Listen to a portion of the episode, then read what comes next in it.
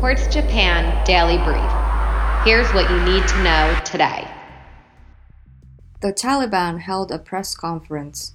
The Islamic group presented itself as a legitimate government that would work with other nations and allow women to participate in public life so long as they follow Sharia law.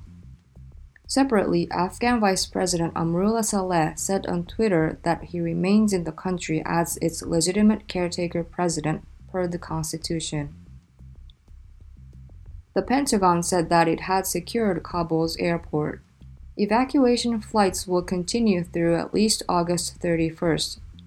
Meanwhile, India is issuing emergency e visas to Afghan nationals and Uganda will host 2,000 Afghan refugees for three months at the US's request.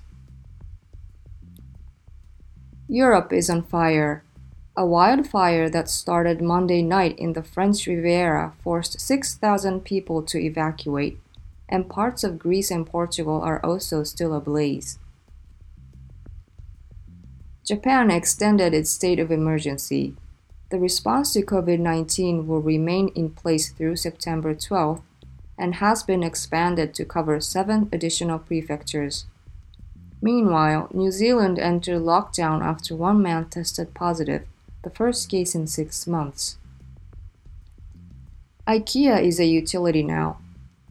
The flatpack furniture giant will send wind and solar powered energy directly to Swedish homes starting in September.